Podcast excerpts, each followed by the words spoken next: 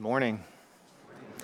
It is very good to be with you this morning. Um, we are in the middle of a series. Uh, where, uh, this is the fourth sermon uh, in the book of Galatians. Uh, we've had three sermons on the first chapter. We're uh, diving headlong into chapter number two this morning. Uh, by way of recap, does anyone want to go ahead and just tell me what we've talked about for the last month here? I'll go ahead and do it. Uh, first week, we, we talked about Paul as an apostle, right? Uh, this is how he begins. He's the sent one. He, is, he has been sent uh, by God uh, through a revelation from Jesus himself, and he, uh, he establishes uh, both his authority and the fact that he has this mission. And his mission is to, well, to share the gospel. And as I talked about the gospel the next week, we, we talked in terms of, um, uh, well, the gospel both in an Old Testament and, and New Testament context. And, and I said that it means victory in Jesus, right? This is what a, a, the gospel message uh, is, a, is good news, but it means good news jesus has won right he has he declares victory uh, and namely uh, over sin and over death, right? And then last week we talked some about Paul's biography. We, we talked about the ways in which um, Paul's own spiritual journey uh, actually shaped who he uh, was and, uh, and the message that he preaches.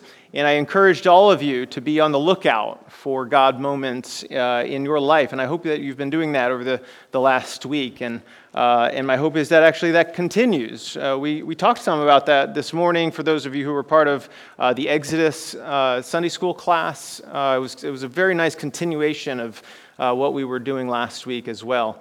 And, um, and, and my hope is that Paul's um, spiritual moments of, of God revealing himself to Paul causes you to then ask yourself the same sort of question when uh, and where and how do I experience God? Right? Uh, today we continue with the book of Galatians uh, into chapter 2. Before we do, uh, let's begin with a word of prayer. God our Father, Jesus, the Son, and, and Holy Spirit, we come before you and we ask that you indwell this place and our hearts. We ask that you speak a word uh, through your word this morning. Lord, as we reflect on your scripture, as we reflect on Paul and his words, we trust that we will find you all over them. God, may this change us. May we be transformed into the likeness of Christ. In Jesus' name we pray. Amen. Uh, before we actually jump into Galatians 2, I want to start with uh, a bit of a different place, and that is uh, if you will give me enough attention, I want to tell you the history of the world. Uh, and, uh, and it goes like this I was asked the question, or I was, sorry, I should backing up, uh, Clint Hunt, uh, who unfortunately is not here this morning, shout out to Clint though, uh, asked a wonderful question last Sunday in the Sunday school class with Acts, which is like, what are the top five events from uh, the Bible? Which uh, is a, is, a, wonderful question. And I did my homework and I've come with answers. Uh, so, here's how this goes in my mind, uh, and this is actually not mine, just so we're clear. Uh, scholars have kind of traced these like clear high points uh, through Scripture, uh, and I'm going to name uh, five of them. It just so happens, right? So it starts in the Garden of Eden right? And this is a, a, critical moment where everything is right and then everything is wrong. Uh, and that's where we begin with a fallen world, right? And we begin with some, some cursing that happens in, in the Garden of Eden, if you recall. Uh, and then it actually continues for a while a- until we get to moment number two, okay? Moment number two is Genesis 12. Uh, say it with me the person of Abraham, great. Someone said it, A plus. Uh, the rest of you, it's okay. Uh, we're getting there. And uh, and in Genesis 12 uh, th- through like 10 plus chapters, we get the story of Abraham, and we get more importantly yet uh, the fact that God makes a covenant with Abraham. Right? God makes a covenant with Abraham. And uh, remember, it actually happens in a few places, uh, but uh, at one point he's, he's looking in the, uh, the night sky and he sees uh, what we don't see, uh, which is stars in the night sky. and, and God says, you know, the, the, this is your people. Like, the, the, I will redeem all of humanity. And, and chapter 12, in fact, just very quickly, uh, turn there with me, Genesis 12. Uh, we get something very important uh, that happens here. Paul, by the way, is going to really pounce on this and make a lot of this um, in future weeks. Uh, but uh, in uh, Genesis chapter 12, by the way, if you have your Bibles, you're going to want to get them out today because I'm going to point you to a few places. if you don't have a Bible, not to worry. There's one sitting right in front of you. It's the Black Book. Now the Lord said to Abram, Go from your country and your kindred and your father's house to the land that I will show you. And I will make of you a great nation, and I will bless you and make your name great, so that you will be a blessing. And I will bless those who bless you, and him who dishonors you I will curse. And in you all the families of the earth shall be blessed. So Abram went as the Lord had told him. You'll notice uh, in the opening chapters of Genesis, I said there's a whole lot of cursing that actually happens. And then what do we get? We get uh, chapter 12 opening up, and it's like the word bless gets used like a hundred times in just like three verses, right? And clearly God's doing something different. He's changing the tune.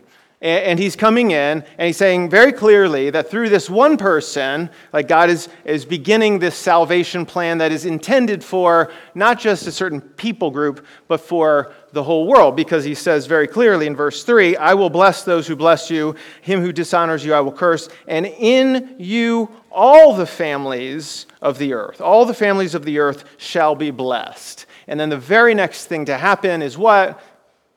Abram went, right? And uh, the book of Genesis will point back to this a few times. Paul will point back to this a few times. Other New Testament writers will point back to this and say, this demonstrates that Abram was a man of faith, right? Faith being a critical word here. All right, so uh, this covenant that God makes with Abraham becomes this uh, pinnacle number two that we're going to have to come back to because at this point in history, I'll just go ahead and seed part of what Paul's going to try to claim here. He's going to say that there is no, there's no Jew, no Gentile at this point. There's just people, right? Which is true. And uh, with Abraham, there's the selection of a family, yes, but there's no like special people. There's just all people. And the, the, the covenant he will make with, with Abraham, uh, both here in 12, but, but very specifically, and, and we, in a few weeks we're going to uh, read this together again, in, in chapter 15, this covenant he makes with Abraham is a one sided covenant. This becomes incredibly important because um, other covenants that get made uh, are two sided covenants, right? Which namely say that if uh, the people of Israel don't do the thing, uh, then God's, well, there's going to be trouble, right? The covenant with Abraham is one sided. God simply says, by my grace, by my acting in the world, I'm going to do this thing, right? I'm going to bless the people of the world. I'm going to redeem the world through you. There's nothing I need from you, Abraham. I just want you to know that's the covenant I'm making with you, right? All right, so that's number two. History of the world continues, and uh, a number of centuries later, uh, we get to uh, Exodus chapter 19. Exodus chapter 19, uh, if you want, you can turn there, but I won't read it. Uh, is uh, is right before the sermon, or sorry, the, the Ten Commandments, right? They're, they're up on the mountain, Mount Sinai.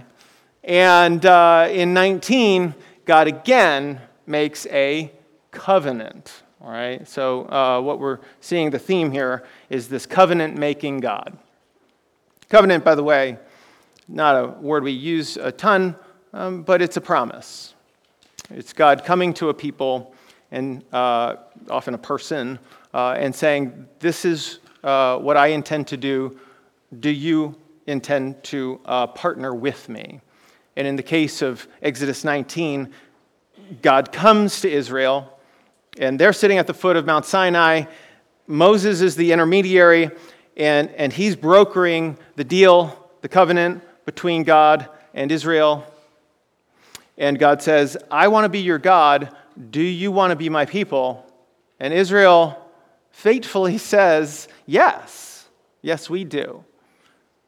And then the next thing to happen is the Ten Commandments, right? And the law, and the giving of all the rules and all the regulations, right? And so God says, okay, this is a covenant with two sides to it. Like, I've got my side. I'm going to protect you. I'm going to pull you out of uh, tough situations, like I just pulled you out of Egypt, right? And then I need you to keep the law.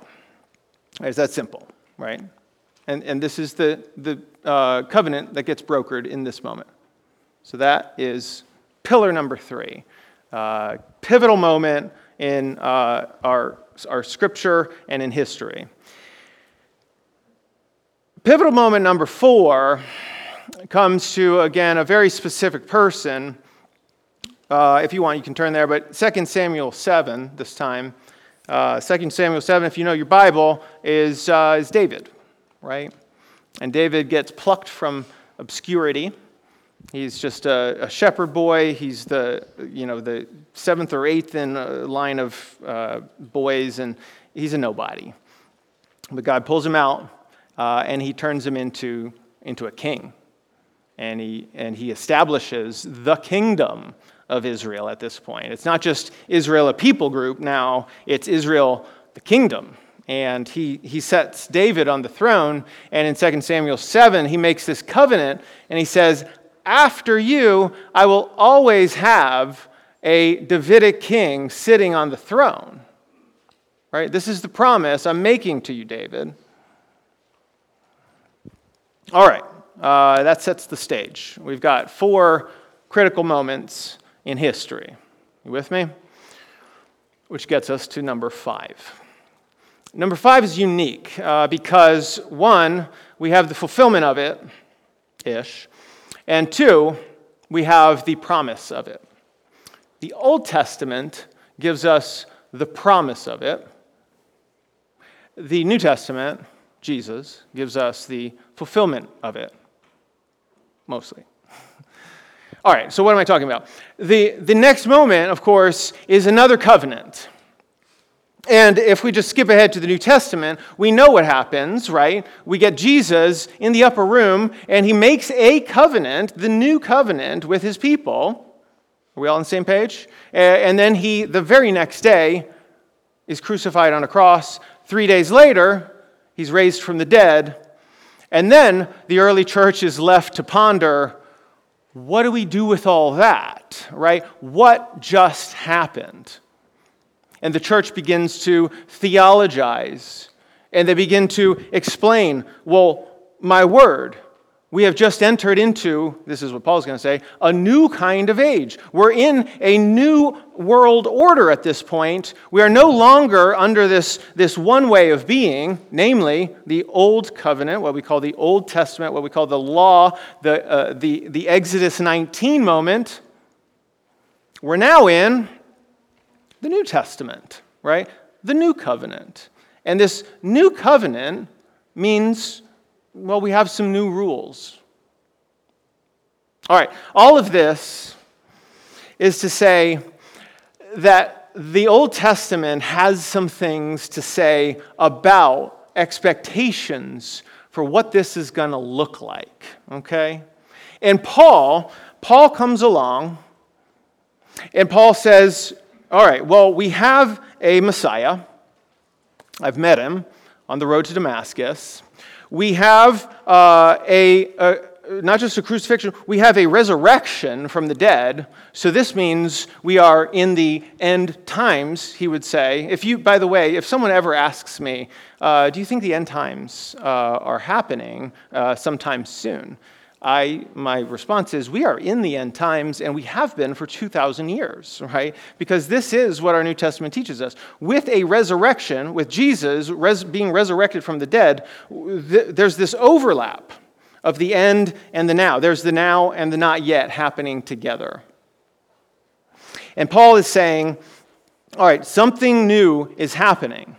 And with this new thing that is happening, we now need to reevaluate. We need to re understand what the old thing was and its place. Even Jesus himself will talk about new wine and old wineskins. Do you remember this, right? And he's saying we can't, we can't keep the old wineskins. We have to put new wine into new wineskins. All right. Let's hop into with that uh, introduction of the history of the world. uh, turn with me to Galatians, and we'll read from chapter 2.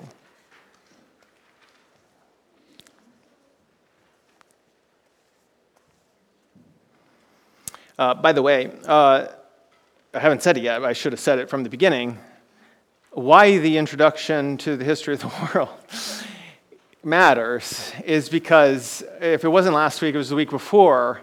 I said that Paul keeps asking the question, or, or, or is, is essentially saying, right, you don't understand what time it is. You don't understand what, that's a critical question. What time is it? What time is it?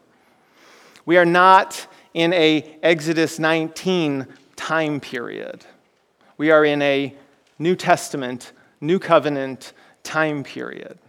And this changes then how we act in this world, maybe even how we read our whole uh, scripture, right? Let's go ahead and read uh, from Galatians chapter 2. Paul's continuing his story.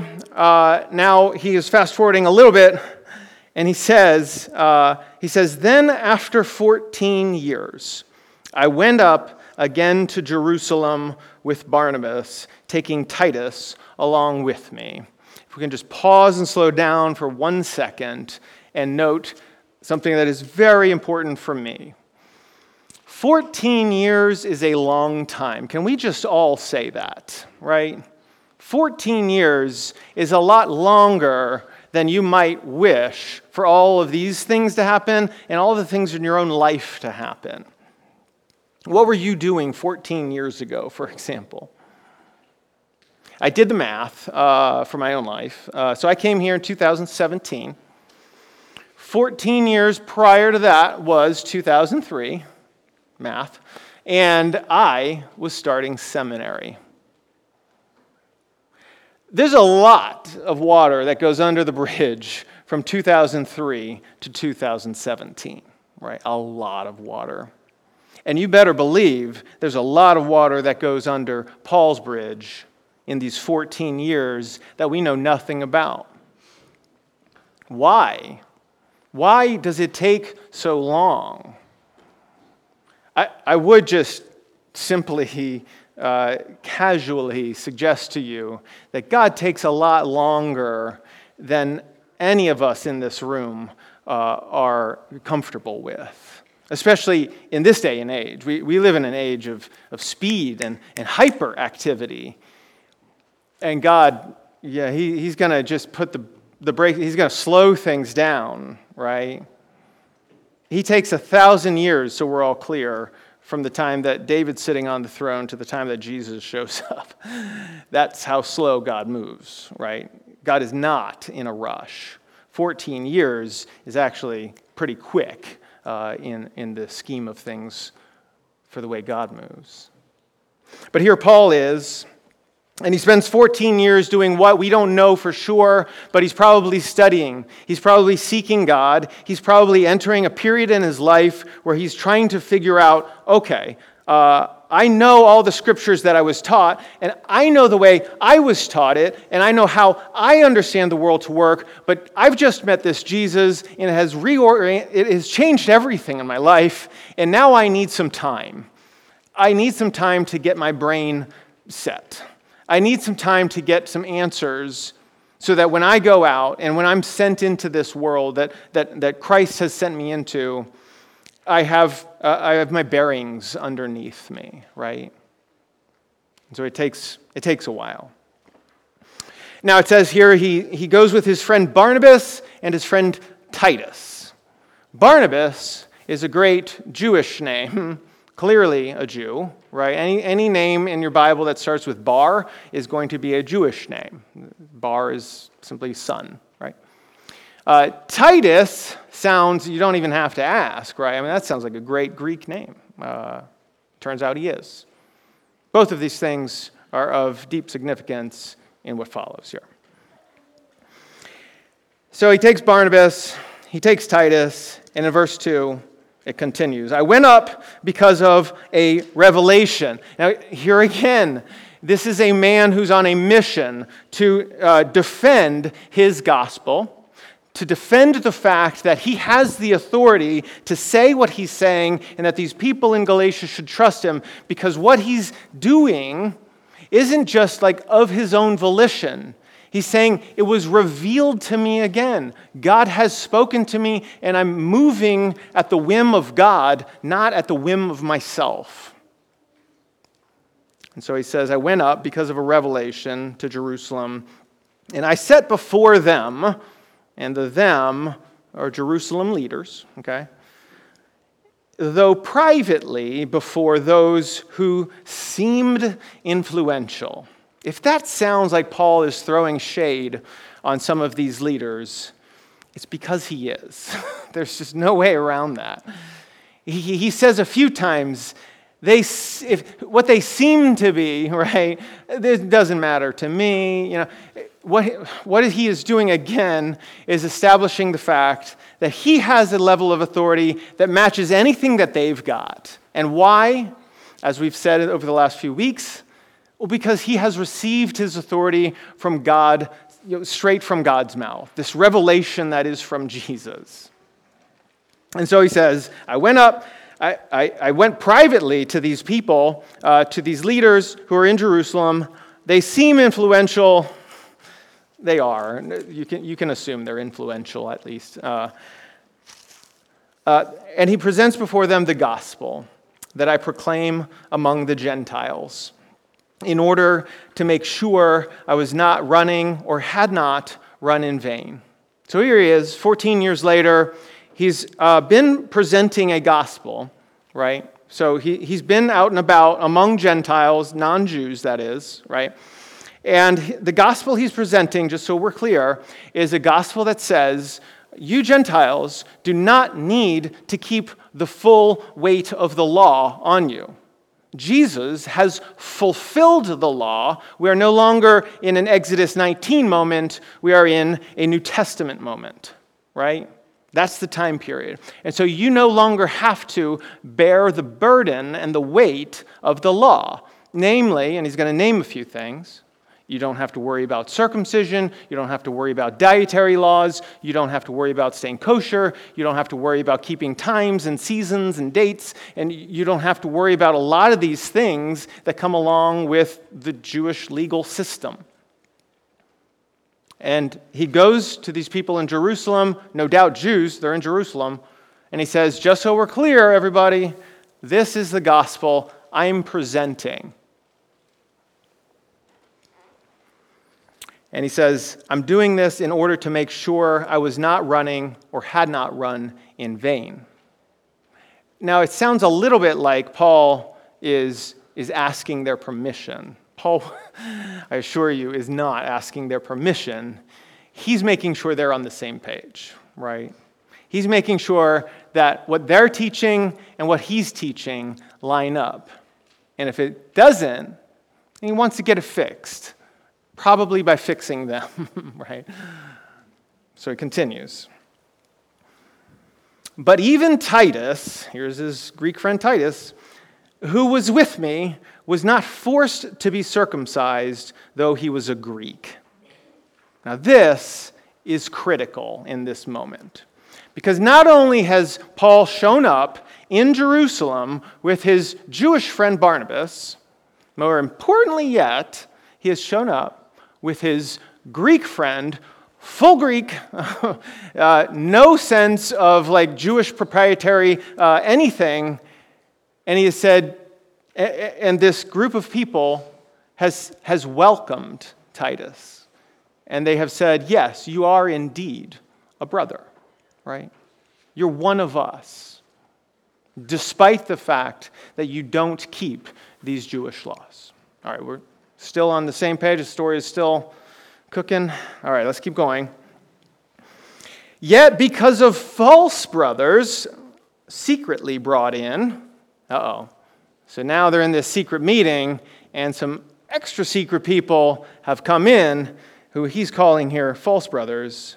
They slipped in to spy out our freedom that we have in Christ Jesus so that they might bring us into slavery.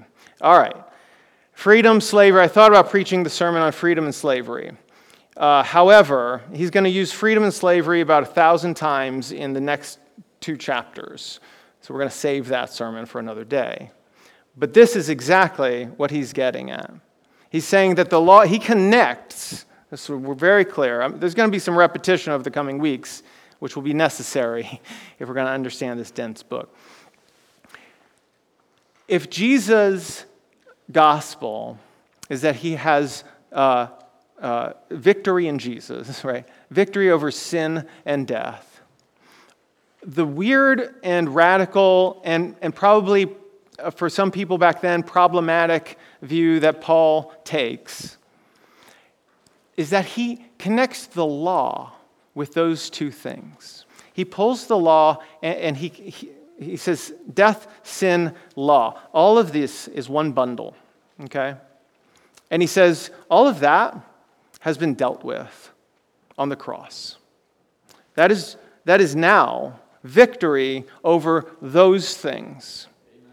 And Jesus has moved us into a different kind of living. I'll just go ahead and say it. It's a spirit kind of living. It's the Holy Spirit. It's the Acts 2 moment where the Spirit is poured out on the masses. And we now have the ability, through the power of the Holy Spirit, to discern the will of God and to do what is right. This is a very different way of living than uh, prior, right? All right. Continuing on in verse 5, then, Paul is adamant about these people, right? And he says, To them, those false brothers, we didn't yield in submission even for a moment. We didn't give them any kind of ground to stand on. And why? So that the truth of the gospel might be preserved for you. And who's the you here? The you is the Galatians, first and foremost. It's also you, right? And the truth of the gospel is that, again, what time is it? It's not an Exodus 19 moment, it's, a, it's an Acts 2 moment. That's the moment we're in. And the truth of the gospel is that Christ's death and resurrection, it frees us from sin. It frees us from death. It even frees us from the law. And so he goes on. In verse 6, and from those who seemed, here again, seemed to be influential, what they were makes no difference to me. God shows no partiality. Again, if, if you're, you're sensing that Paul's throwing a little shade on these leaders, it's because he is. Uh, there's just no way around this. Uh, they're not, he says, those who seem to be influential, those, I say, who seemed influential added nothing to me right? So he's saying, I walked in with this gospel because it was revealed to me that I need to go down to Jerusalem.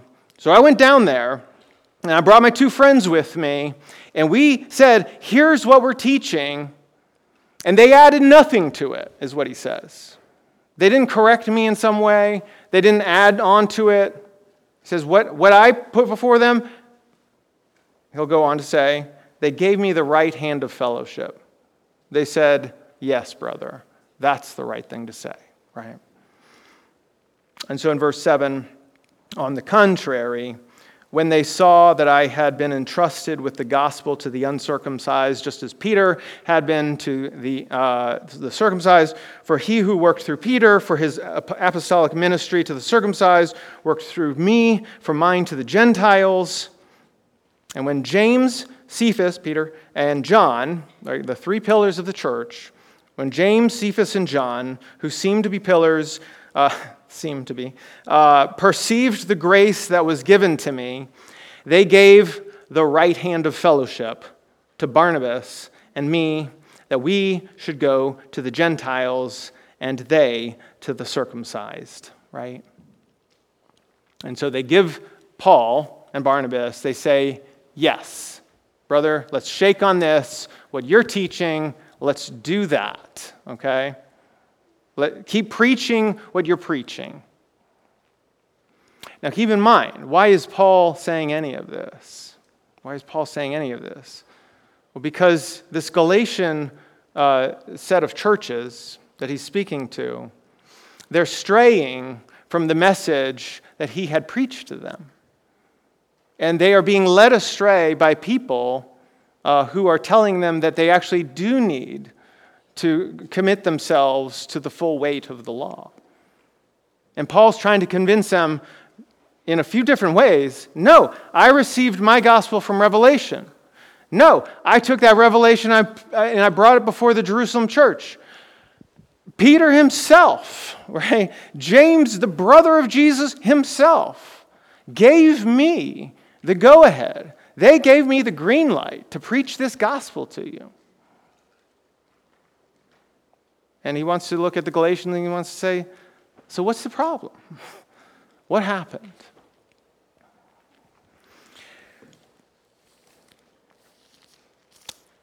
A couple things. if we can kind of just pull back a second, I, I, I want to say that um, as we look at the Old Testament expectations of what the new covenant is going to look like, it gives us an idea of how Paul was probably preaching his message and what becomes important.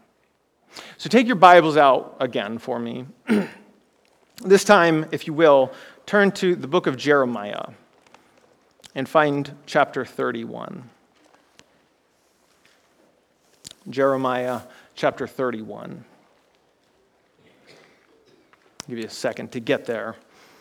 In this, Jeremiah is talking about a new covenant that is yet to come.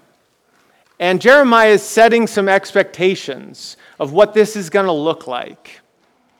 And he's going to seed some, uh, some work that Paul's going to then uh, bear the, uh, like, till the fruit from, I guess, uh, and give to these Galatian people and to, to the New Testament church uh, at large. I could have pointed you, by the way, if you want to just kind of put this elsewhere, Ezekiel 36 has something very similar, but these two passages stand side by side in my mind as to what to expect in a new covenant sort of living. And so, starting in verse 31, so Jeremiah chapter 31, verse 31 Behold, the days are coming, declares the Lord, when I will make a new covenant. There it is, right? So, just so we're all clear, everybody's on, on ta- they're, they're ready for a new covenant to come. And when Jesus in that upper room says, I'm making a new covenant with you, you better believe those disciples who have been trained in their Old Testament are on high alert. And they know, okay, he's, he's talking about a Jeremiah uh, 31 moment here. Behold, the days are coming, declares the Lord, when I will make a new covenant with the house of Israel and the house of Judah not like the covenant that I made with their fathers on the day when I took them by the hand to bring them out of the land of Egypt. Exodus 19, right? Not like that one. My covenant that they broke, the two sided covenant. And Israel broke half of it, right? Though I was their husband, declares the Lord. There's so much imagery here, right? The, the, the, the husband wife imagery that gets used that Israel is the bride of Yahweh in this moment, and Yahweh has not kept its vows and has broken the heart of God. Verse 33, here it is. For this is the covenant that I will make with the house of Israel after those days, declares the Lord. I will put my law within them, and I will write it on their hearts. And I will be their God, and they shall be my people. And no longer shall each one teach his neighbor and each his brother, saying, Know the Lord, for, for they shall all know me, from the least to the greatest, declares the Lord. For I will forgive the iniquity and I will remember their sin no more. He's saying that a day will come when the, the words of the law themselves will be somewhat unnecessary because the law and the intent of it will be inscribed on the hearts of the believers. This is done through the act of the Holy Spirit. This is made evidently clear in a variety of places. And so there's this expectation that gets set up from our Old Testament that one day, a day is coming when we no longer need uh, to be enslaved by the power of the law to tell us what is right and what is wrong, because what's going to happen? Because the Holy Spirit is going to be poured out on us, and we are going to know what is right and wrong because it's inscribed on our very hearts. This is the kind of life that Paul has envisioned here. It's why later on in Galatians 5, he's going to say there's works of the flesh, and they look like this, and then there's the fruit of the Spirit, right? And the Spirit filled life looks this way. And he says, if you live this way love, joy, peace, patience, kindness, goodness, gentleness, faithfulness, self control if that's how you're living, and that's who you are, it is very likely the Spirit is living within you and is active, right? All right. So, uh, last thing I want to leave with you is the so what question. Why does any of this matter, right?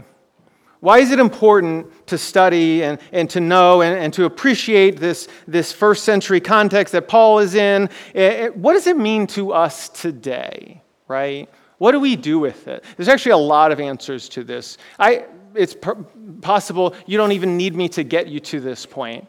But in case you do, here's a few things. I think what this does for us, it's it's to say that victory in Jesus, the gospel, is enough without the additives that we so long to put on top of it, right? So for us, the additives are not what they were for the Galatians. The Galatians are trying to add this law on top of it.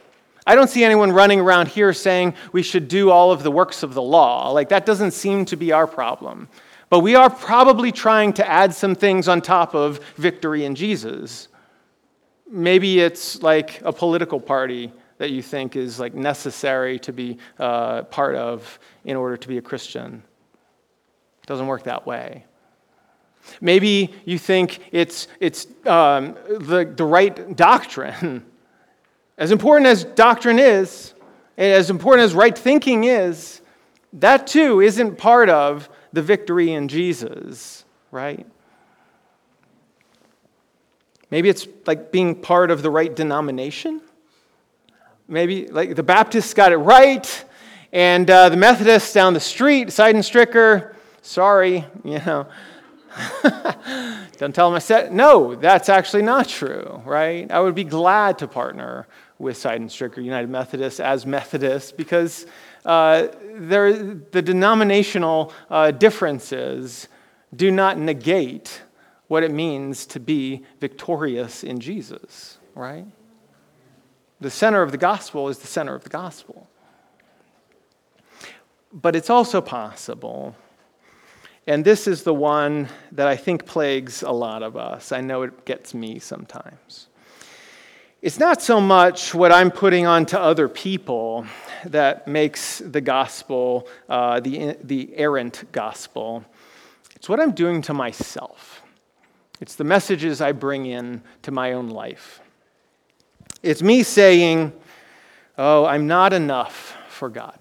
If, if, I, if I try a little harder, if, if I just work, you know, uh, and I, and I do all the right things, then, then you know what? God's going to shine his mercy and his blessing upon me. And then, then it's going to be good, right?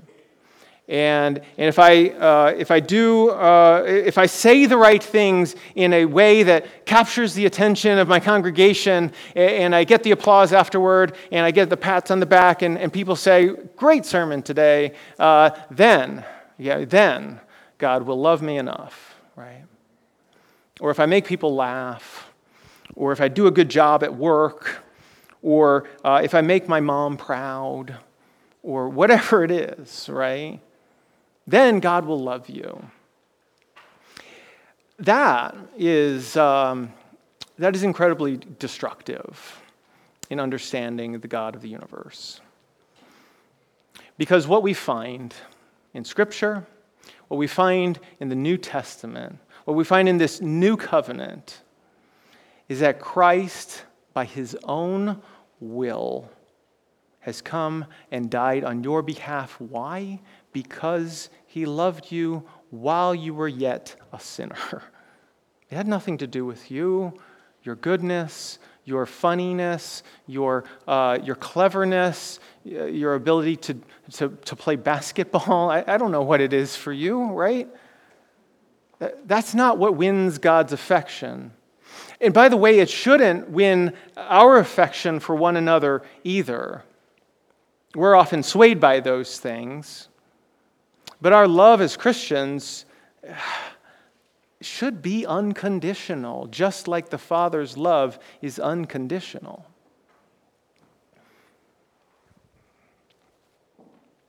This is a very different, if I need to say it, a very different way of being. Unconditional love is a very different way of being than what we find in the Exodus 19 world. A world that requires striving and keeping the lists and, and making sure that I'm doing all the right things. My hope this week is that we all lean into what it means to be loved by God unconditionally.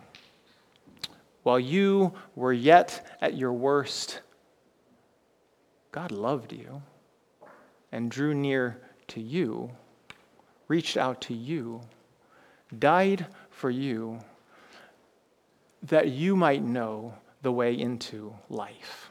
Life in the full here and now, and life eternal. Let's pray together.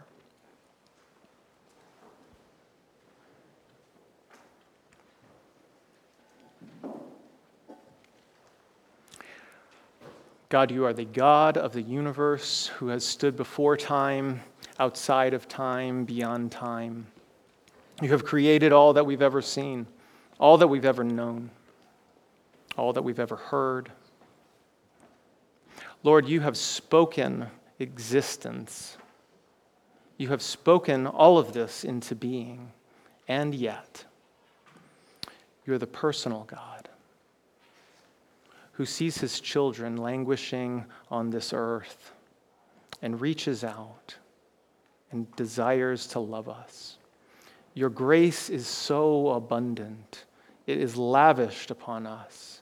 And God, you are waiting, crying out to us, saying through the person of Jesus Christ that, that you love us, and you love us so much you're willing to die for us,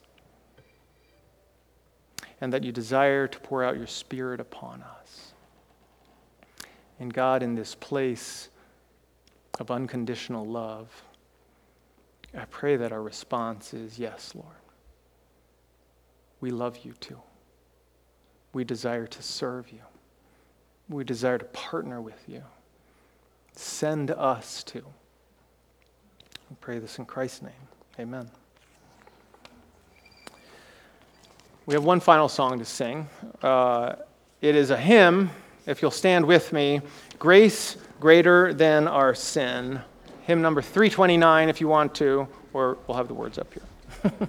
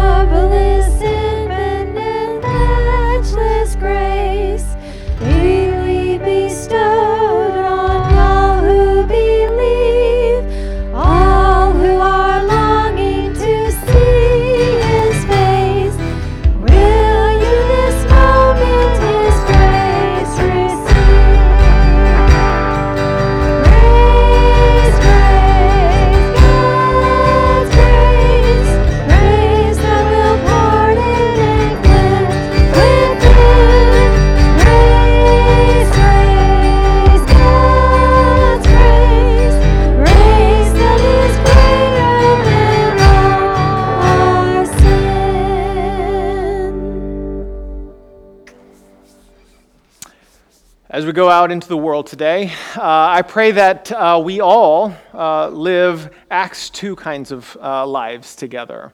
Lives that are infused by the Holy Spirit, uh, dwelling deep within us, brimming out of us, transforming us into the likeness of Christ Himself. That we might receive God's grace and then lavish it upon the world that is around us. Go in that kind of spirit and in the peace of God. you